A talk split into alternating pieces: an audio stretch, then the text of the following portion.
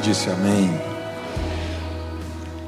Abra comigo a sua Bíblia, 2 Reis, capítulo 6, a partir do verso 8. Esse é um dos episódios assim que eu sou que me impactam muito. Eu gostaria de dividir algumas coisas com você. Segunda Reis, capítulo 6, a partir do verso 8 até o 23. E o rei da Síria fazia guerra a Israel.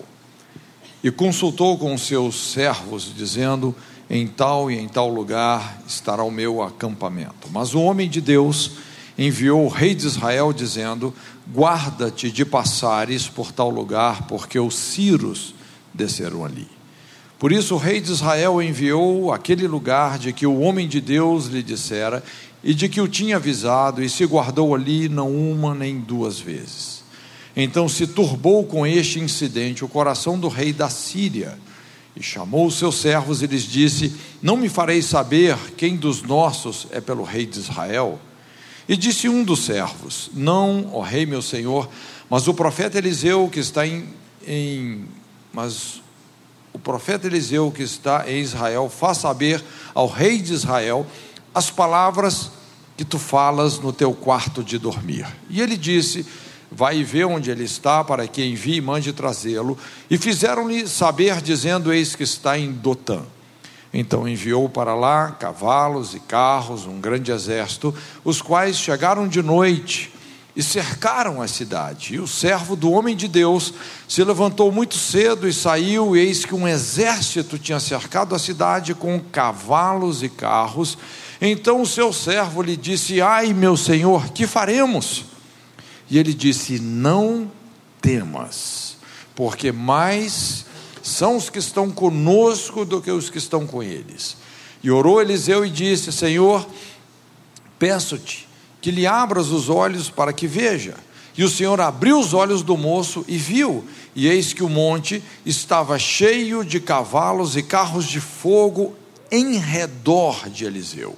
E como desceram a ele, Eliseu orou ao Senhor e disse: Fere, peço-te, esta gente de cegueira, e feriu-a de cegueira, conforme a palavra de Eliseu. Então Eliseu lhes disse: Não é este o caminho, nem esta cidade, segui-me, e guiar-vos-ei ao homem que buscais. E os guiou a Samaria. E sucedeu que, chegando eles a Samaria, disse Eliseu: Ó Senhor, abra estes os olhos para que vejam. O Senhor lhes abriu os olhos para que vissem, e eis que estavam no meio de Samaria. E quando o rei de Israel os viu, disse a Eliseu: Ferilosei, ferilosei, meu pai. Mas ele disse: Não os ferirás, feririas tu os que tomasses prisioneiros com a tua espada e com o teu arco. Põe-lhes diante pão e água para que comam e bebam e se vão para o seu senhor. E apresentou-lhes um grande banquete, e comeram e beberam, e os despediu, e foram para o seu senhor, e não entraram mais tropas de Círios na terra de Israel. Esse é um episódio muito interessante, é um dos episódios que mais me impactam. A maneira como Eliseu interfere numa situação caótica de guerra. E eu me lembro que no fim do ano passado, Deus colocou no meu coração que eu pudesse estudar algumas guerras. Na verdade, esse é um episódio que eu já estudo há muito tempo.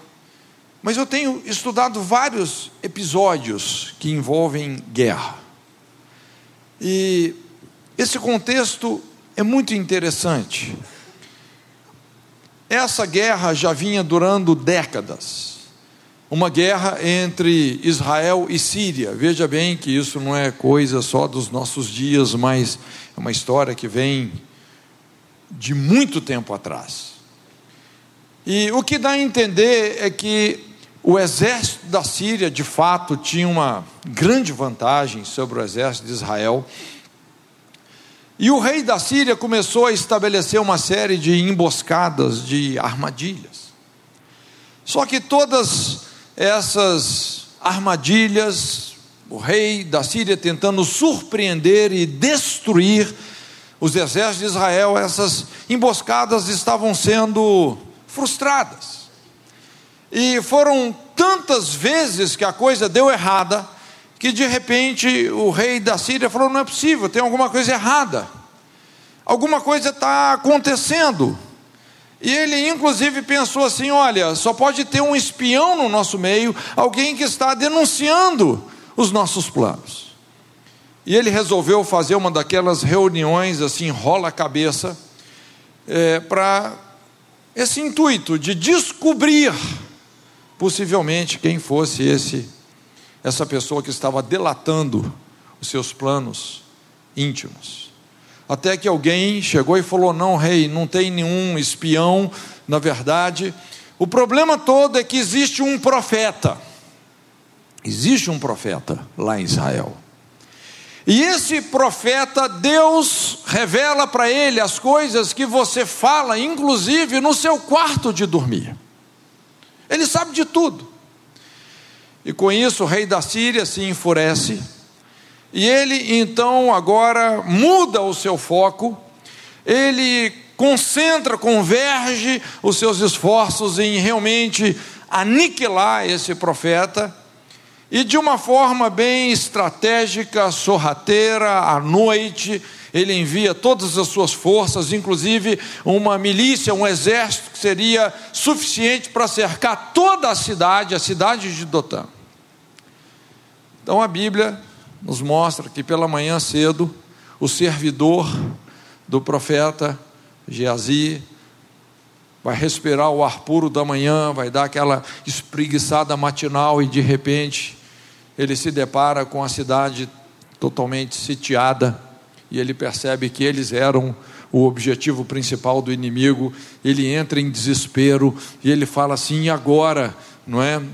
Totalmente perplexo, sem saída, desesperado, mas Eliseu tinha uma outra perspectiva, uma outra forma de interpretar e de enxergar a realidade. Então ele fala assim: olha, o profeta fala para o seu moço, não se preocupa, porque muito mais são aqueles que estão conosco do que os que estão contra nós. Talvez o moço não entendeu muito bem aquela conta, não é? Falou, acho que esse cara está meio ruim de matemática, porque ele deve ter falado assim, um, dois, e começou a contar os que estavam em volta, né? Mas é quando Eliseu faz essa oração e fala: Senhor, Abra os olhos do moço, para que ele possa realmente enxergar o que eu estou enxergando.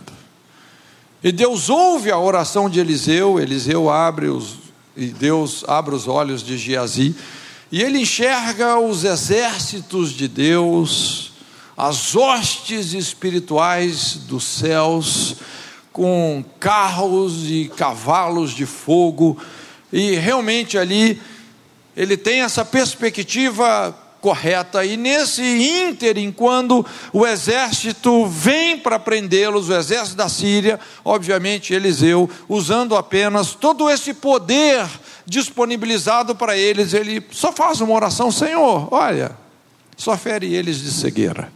E de repente todo aquele exército agora está totalmente debilitado, cego, impotente, então Eliseu fala: Olha, o problema de vocês não é comigo, o problema de vocês é lá em Samaria, é com o meu rei, é com o rei de Israel. E ali Eliseu os conduz de Dotã até Samaria. Quando eles chegam então diante do rei de Israel em Samaria. Veja bem, o rei de Israel, quando olha aquela situação, todo o exército da Síria, os seus inimigos totalmente debilitados diante da sua presença como reféns, ele já pensa imediatamente num banho de sangue, ele esfrega as mãos e fala assim: hoje é o dia da vingança, matá-los-ei, matá-los-ei.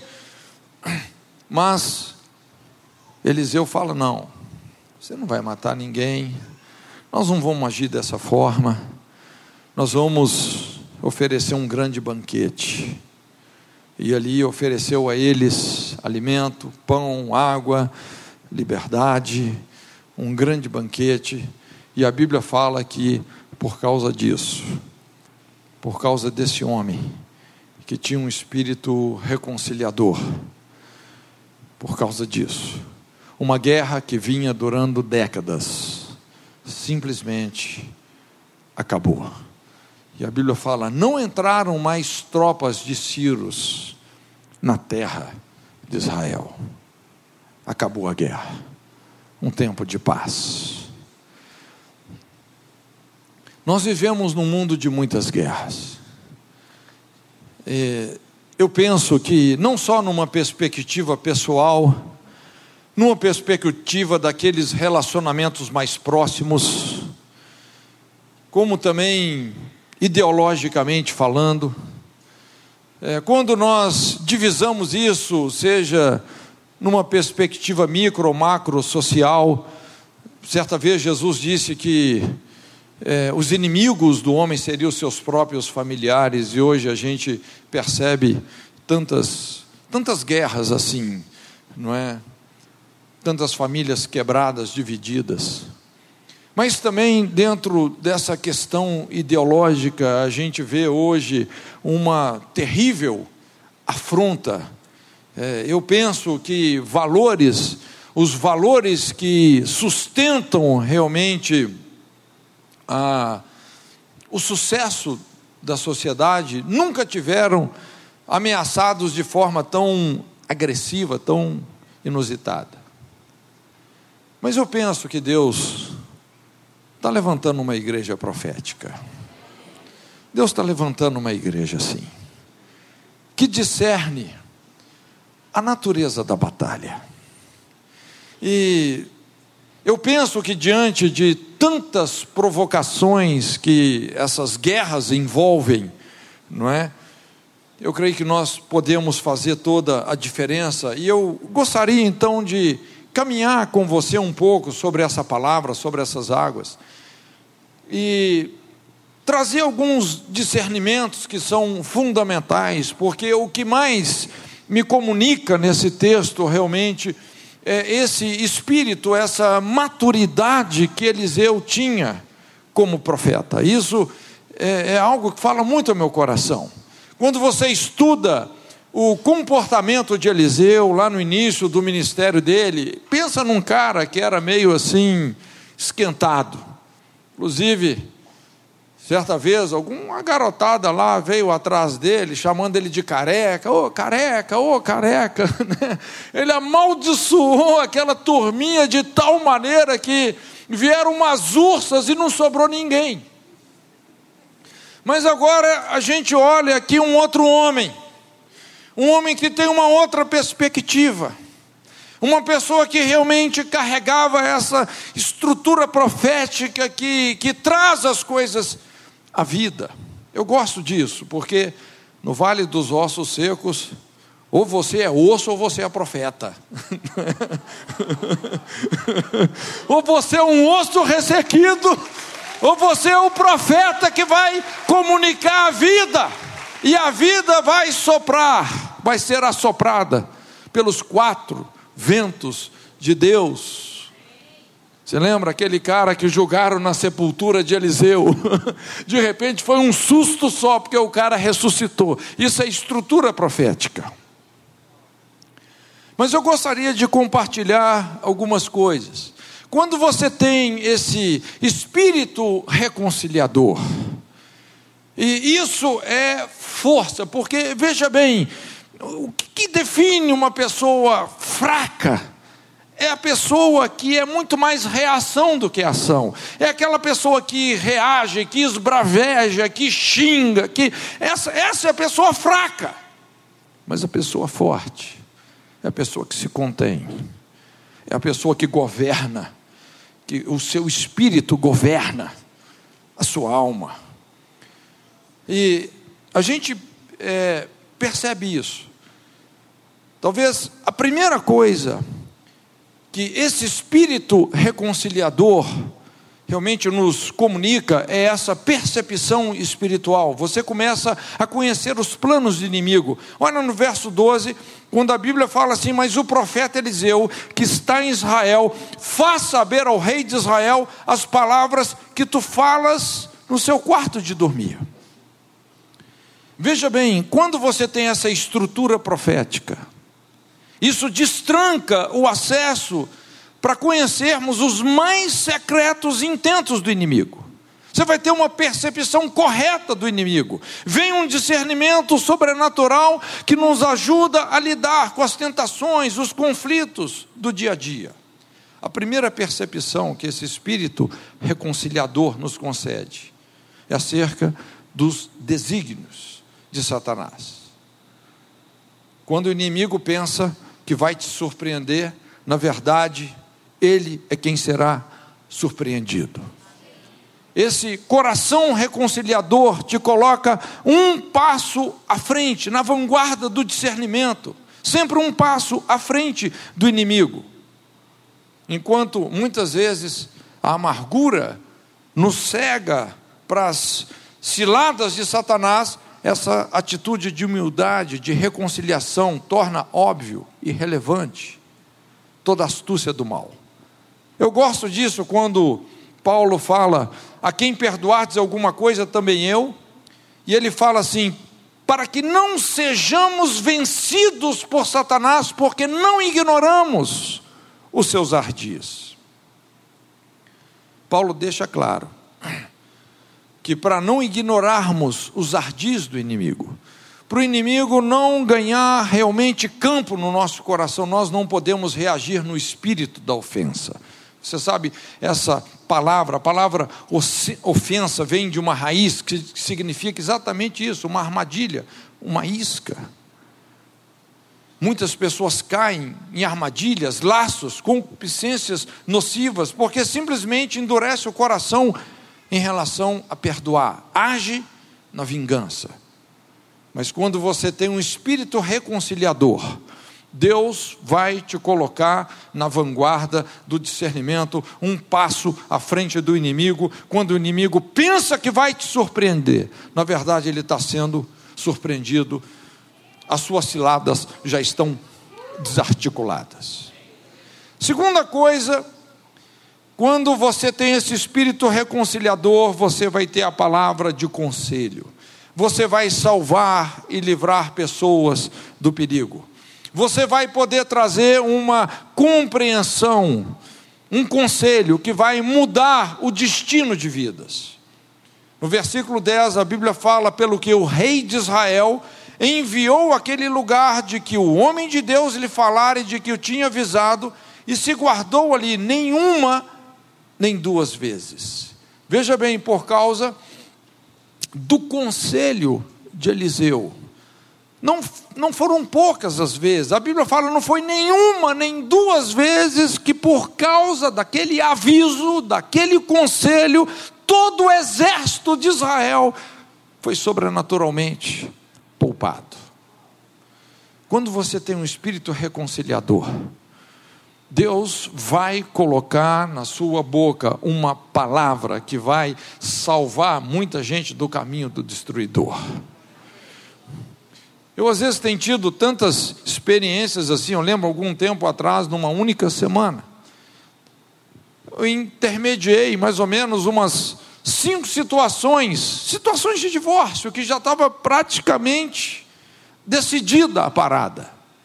Mas de repente, por causa de uma palavra que você dá, de um discernimento que você traz, você muda o destino de uma família. Outro dia, uma mãe me ligou, coração pesado, falou: Pastor, meu filho precisa de muita ajuda. Ele está para tomar uma decisão muito difícil. Ele sofre de uma perseguição, de uma dificuldade na área de homossexualidade. Eu falei: Olha, puxa vida, é, tudo vai depender de uma coisa só. Se ele quer ser ajudado, se ele quer ser ajudado, Lógico, não é? Eu posso conversar com ele. Então ela me falou: Não, pastor, olha, ele quer, ele quer conversar com o senhor. Eu falei: puxa vida, fala para ele vir. A conversa que eu tive com esse rapaz, porque a gente acompanha tantas histórias assim, e olha, a chance de uma escolha como essa dar certo, porque, veja bem, esse rapaz foi, de certa forma, educado na igreja, ele conhecia o Evangelho, aos 26 anos de idade, ele nunca se envolveu com, havia se envolvido diretamente com homossexualidade, e ele estava ali naquele momento de fazer essa decisão, de cruzar essa linha. E a gente sabe disso. Uma pessoa que cruza essa linha, olha, a, a, possibilidade disso dar certo é a possibilidade de você pular de, do décimo andar de um prédio e tentar voar. Isso não dá certo. E eu pude ter uma conversa tão clara, inclusive assim, discernindo toda a história dele, toda a construção desse quadro na vida dele. Sabe assim, aqueles momentos que parece que o Espírito de Deus, o conselho de Deus enche, vem numa glória tão tremenda. Irmãos, foi uma das conversas mais poderosas que eu já tive com uma pessoa. Aquilo mudou o destino desse jovem. Quando você tem um espírito reconciliador, você vai salvar muita gente do caminho do destruidor. Terceira coisa, quando você tem esse espírito reconciliador, isso vai te colocar num lugar de autoridade. Você vai poder se colocar na brecha, na posição de intercessor, de pacificador. Eu acho isso interessante quando a Bíblia, no verso 13 de 2 Reis 6, fala assim: Vai vê onde ele está, para que envie e mande trazê-lo. E fizeram-lhe saber, dizendo: Eis que está em Dotã. É muito curioso a maneira como o próprio Deus, na verdade, tira toda a atenção do rei de Israel e traz essa atenção para o profeta.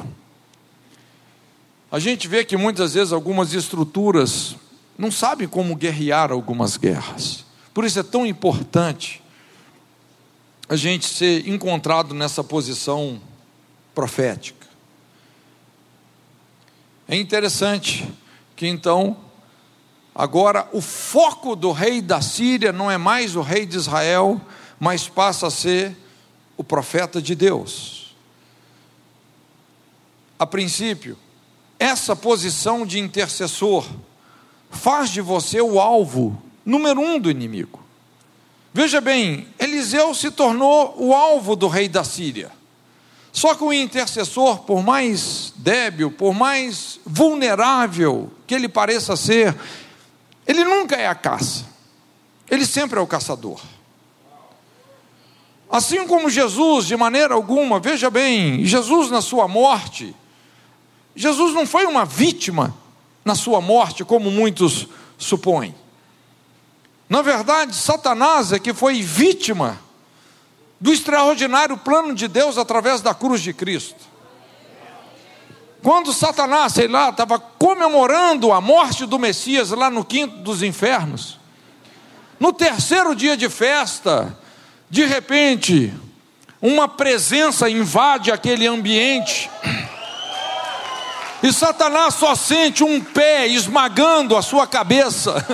Era o Filho de Deus descendo as partes mais inferiores da terra, levando o cativo o cativeiro, subindo ao mais altos céus.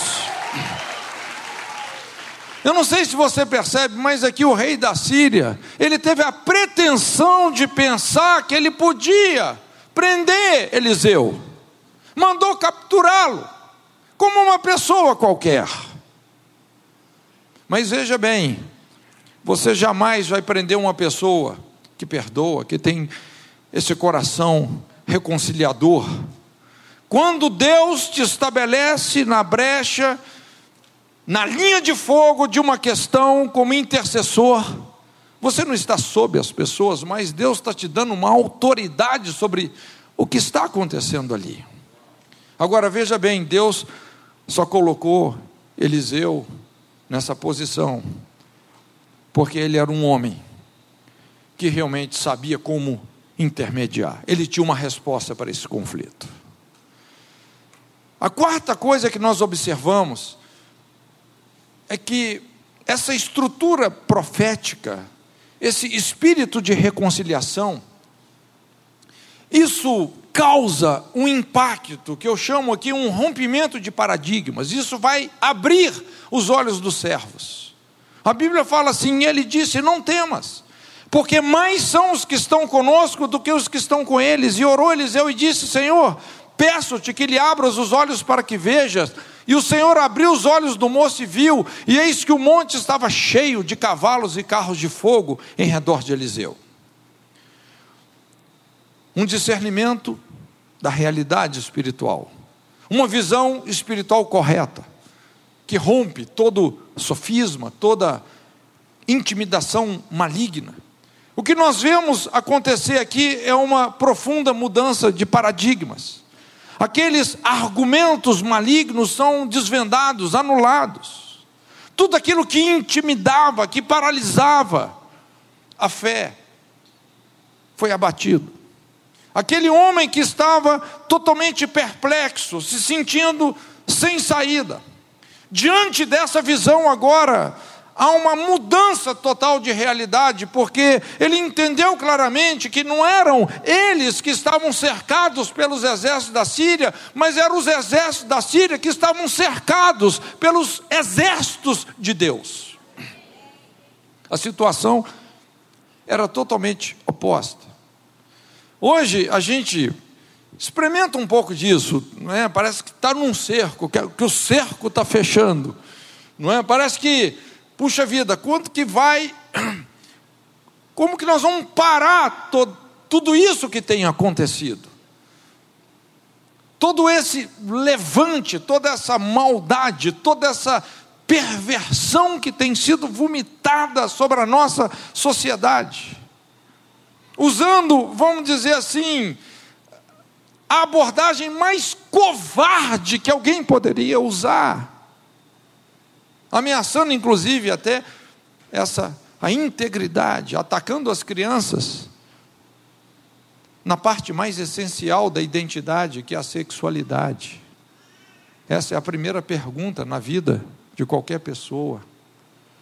Uma pessoa que não sabe responder essa pergunta sobre a sua sexualidade está totalmente perdida para as outras questões da vida e da existência. Mas é interessante como que esse espírito de quebrantamento, essa estrutura profética, abre os céus, traz realmente uma revelação plena do poder de Deus, da proteção de Deus. Esse espírito reconciliador transporta os servos por um, um plano espiritual de revelação e discernimento. Revelação é muito mais do que informação. A revelação é aquele conhecimento espiritual da verdade que tem o poder de reverter situações aparentemente perdidas, situações que você pensa assim: olha, não tem mais o que fazer, não tem chance, a batalha está perdida, até que de repente vem a revelação de Deus, e você vê uma chave virando todas as coisas no mundo espiritual. Quinta coisa, essa estrutura profética cega os ofensores. No verso 18, a Bíblia fala: E como desceram a ele, Eliseu orou ao Senhor e disse: Fere, peço-te essa gente de cegueira, e feriu-a de cegueira, conforme a palavra de Eliseu. É muito interessante, né? eu gosto disso aqui, porque nesse episódio a gente vê um negócio assim de abre olho, fecha olho, abre olho, fecha olho. É impressionante. Mas uma das principais formas de Deus agir é cegar o inimigo. E eu creio que Deus está fazendo isso. Não é? Cegar o inimigo. Como desceram a ele, Eliseu orou, Senhor, Senhor, fere essa gente de cegueira. Eliseu não queria nenhum tipo de embate, muito pelo contrário. Ele fez uma oração que é a oração que desarma totalmente o inimigo, porque independentemente do poderio bélico, do treinamento desse exército, com esse sentido que é a visão obscurecido, eles estavam totalmente abatidos. Eu me lembro da maneira como Jesus agiu com Saulo. Nós sabemos que só tem uma explicação bíblica para a conversão de Saulo, foi a intercessão de Estevão. Quando Estevão estava morrendo, ele ora: Senhor, não lhes impute esse pecado. Essa oração abriu os céus e ele então viu Jesus em pé à destra do Todo-Poderoso. E eu vou te falar: quando Jesus se levanta nos céus, não é para ficar igual o Cristo do Rio de Janeiro, não. É? Ele levanta para responder realmente o que você está pedindo. E Saulo, no caminho de Damasco, não deu para anotar a placa do caminhão não é? Não sei se foi do cavalo, mas ele não viu estrela, ele viu o sol da justiça e foi uma luz tão clara que ele ficou totalmente cego. Ouviu uma voz que falava com ele: Saulo, Saulo, dura coisa te é recalcitrar contra os aguilhões, porque você persegue a minha igreja. E ele fica três dias cego, totalmente cego. Quando ele chega em Damasco, ele já é uma outra pessoa. O que a gente observa aqui que esse esse batismo de consciência, essa cegueira, como que isso foi uma estratégia nesse momento. Todo aquele exército agora impotente. Não conseguiam divisar o que estava um palmo do nariz. E de repente, então, vem o próximo ponto, quando Eliseu conduz a situação ao seu ponto central, esse mapeamento da ferida.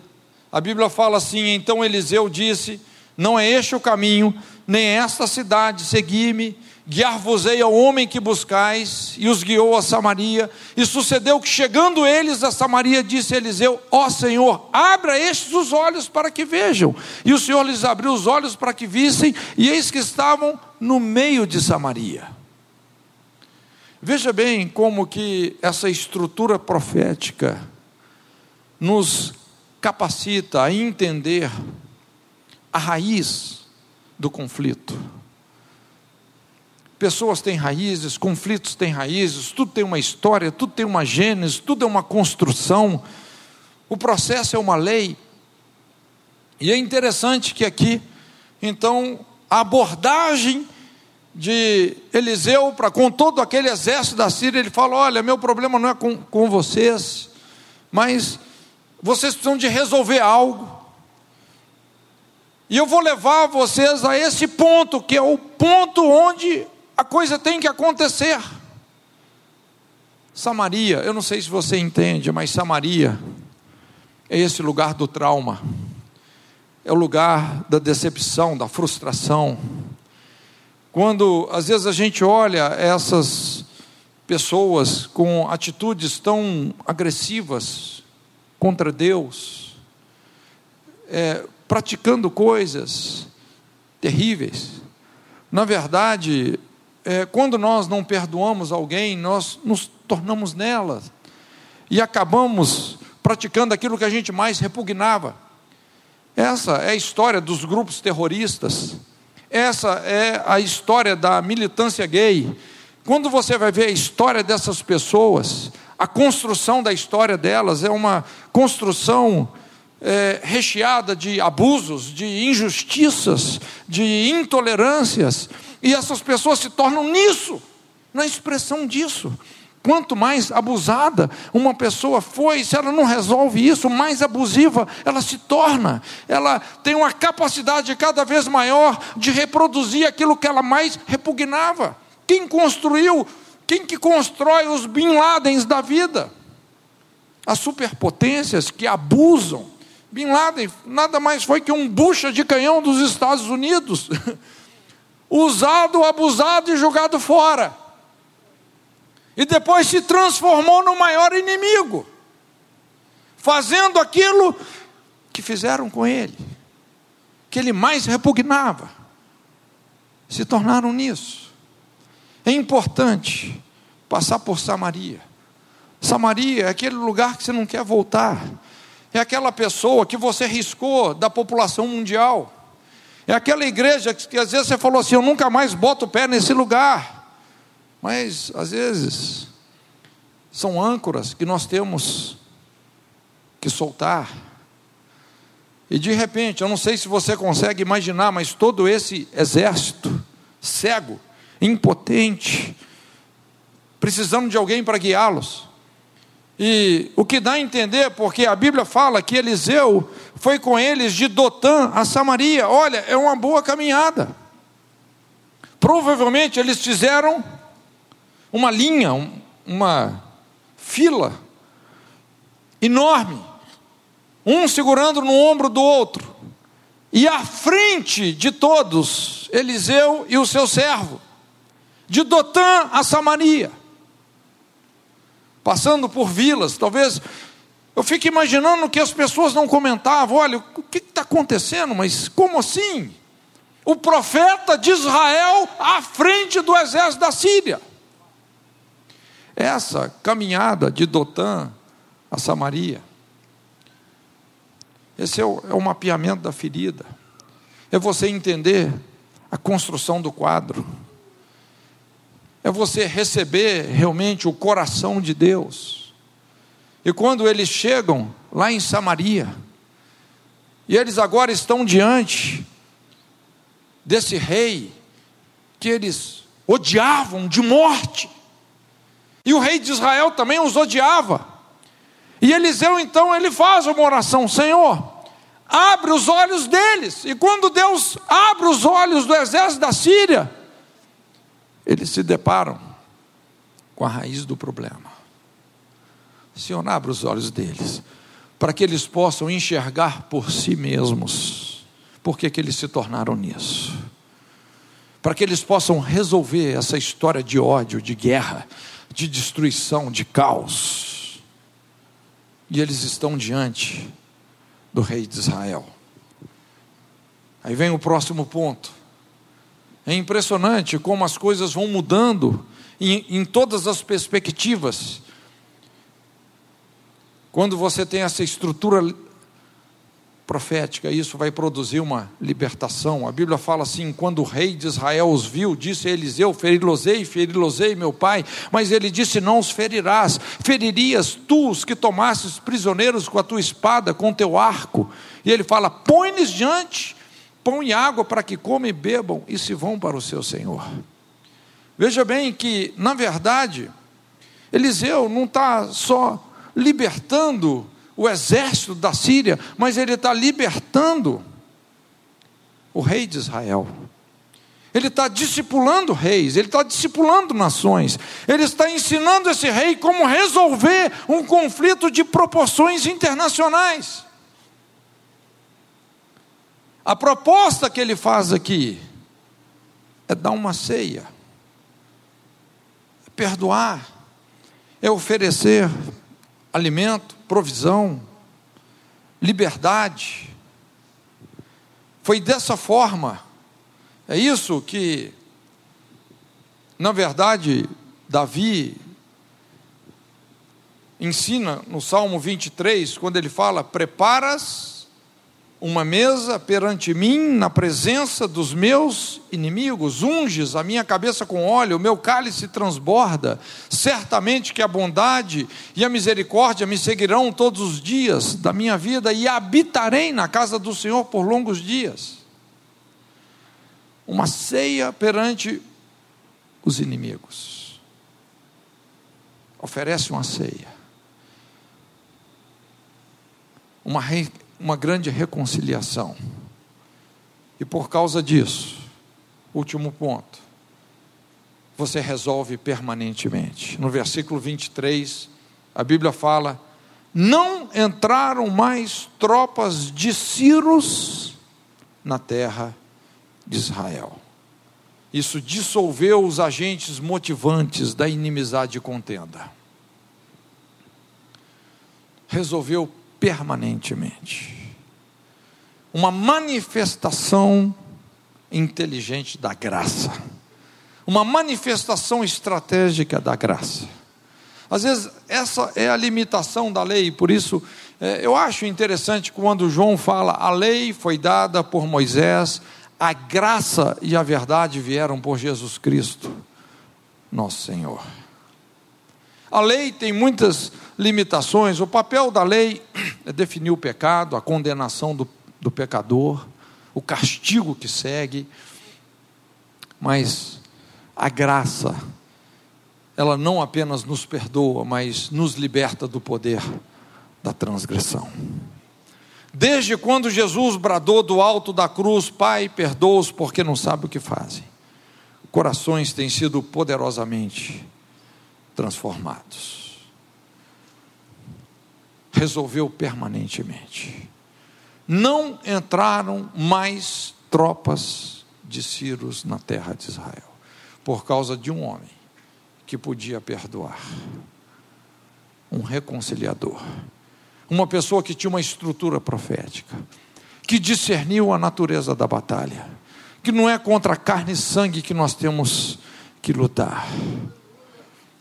Que o Deus de paz, de paz, em breve esmagará debaixo de vossos pés a cabeça de Satanás. A glória da paz. Eu não sei se você entende isso, mas essa é a nossa principal estratégia de guerra, a paz. É assim que nós vencemos o inimigo. Eu não sei que tipo de guerra você tem se envolvido. Talvez você está nessas trincheiras hoje. Talvez você se sente cercado. Existe um rei da Síria que te ameaça constantemente, que te aflige, que te persegue, que te perturba. Talvez nós tenhamos agido apenas nesse plano como rei de Israel, mas eu creio que Deus está nos chamando para uma posição diferenciada. Eliseu é a personificação da palavra profética. É nesse lugar que Ele quer nos achar. Curva sua cabeça agora.